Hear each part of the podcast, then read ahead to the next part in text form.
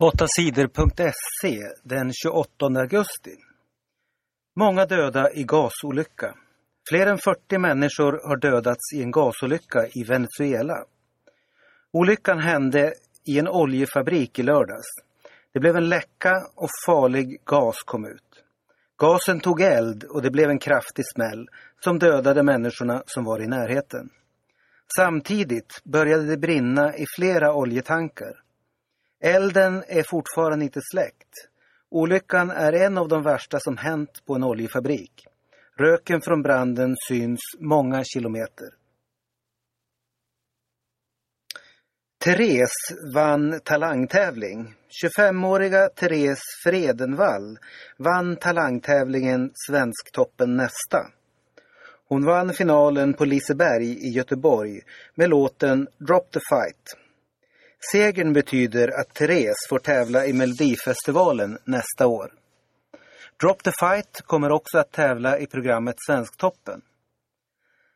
Svensktoppen nästa är en tävling där radiolyssnarna i hela Sverige är med och röstar. Therese Fredenvall har tidigare gjort två CD-album och skrivit låtar till andra artister. I Melodifestivalen ska hon sjunga en annan låt. S kräver att alla myndigheter undersöks. Flera svenska myndigheter har fått skäll för att de slösar med pengar. Säkerhetspolisen, Tillväxtverket och SFF är några av de myndigheter som fått kritik. De har ordnat stora, lyxiga fester för skattepengar. Många miljoner kronor har slösats bort. Myndigheterna har brutit mot reglerna. Nu kräver Socialdemokraterna att alla myndigheter ska undersökas. Slösandet med pengar måste stoppas. Regeringen måste göra en stor undersökning. Vi måste veta om fler slösar, säger socialdemokraten Morgan Johansson. Svenske terroristens vän dömdes till fängelse. Taimur Abdul Wahab blev Sveriges första självmordsbombare. Han sprängde en bomb på en gata mitt i Stockholm några dagar före jul år 2010. Men den svenska terroristen misslyckades. Bara han själv dödades av bomben. Först trodde polisen att Abdul Wahab hade planerat sprängningen och byggt sina bomber helt själv.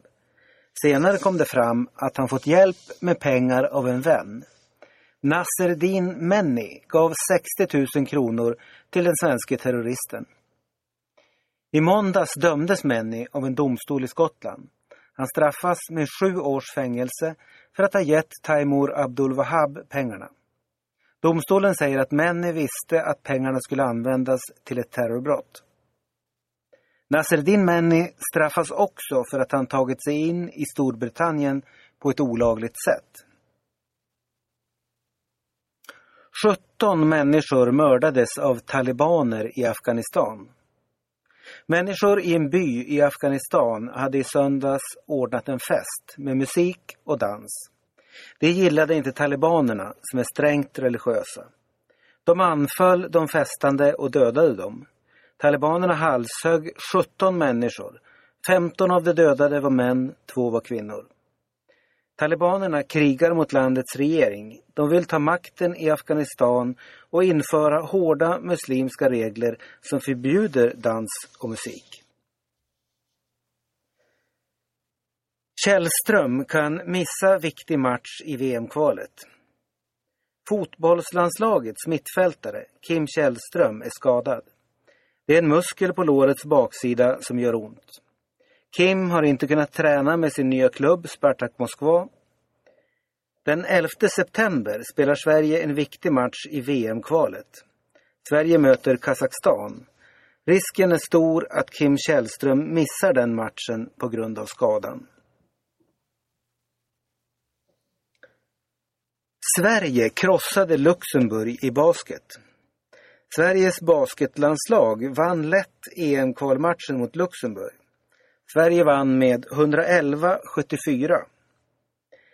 Men den svenska storstjärnan Jonas Jerebko skadade sig i matchen. Han ramlade och gjorde illa foten.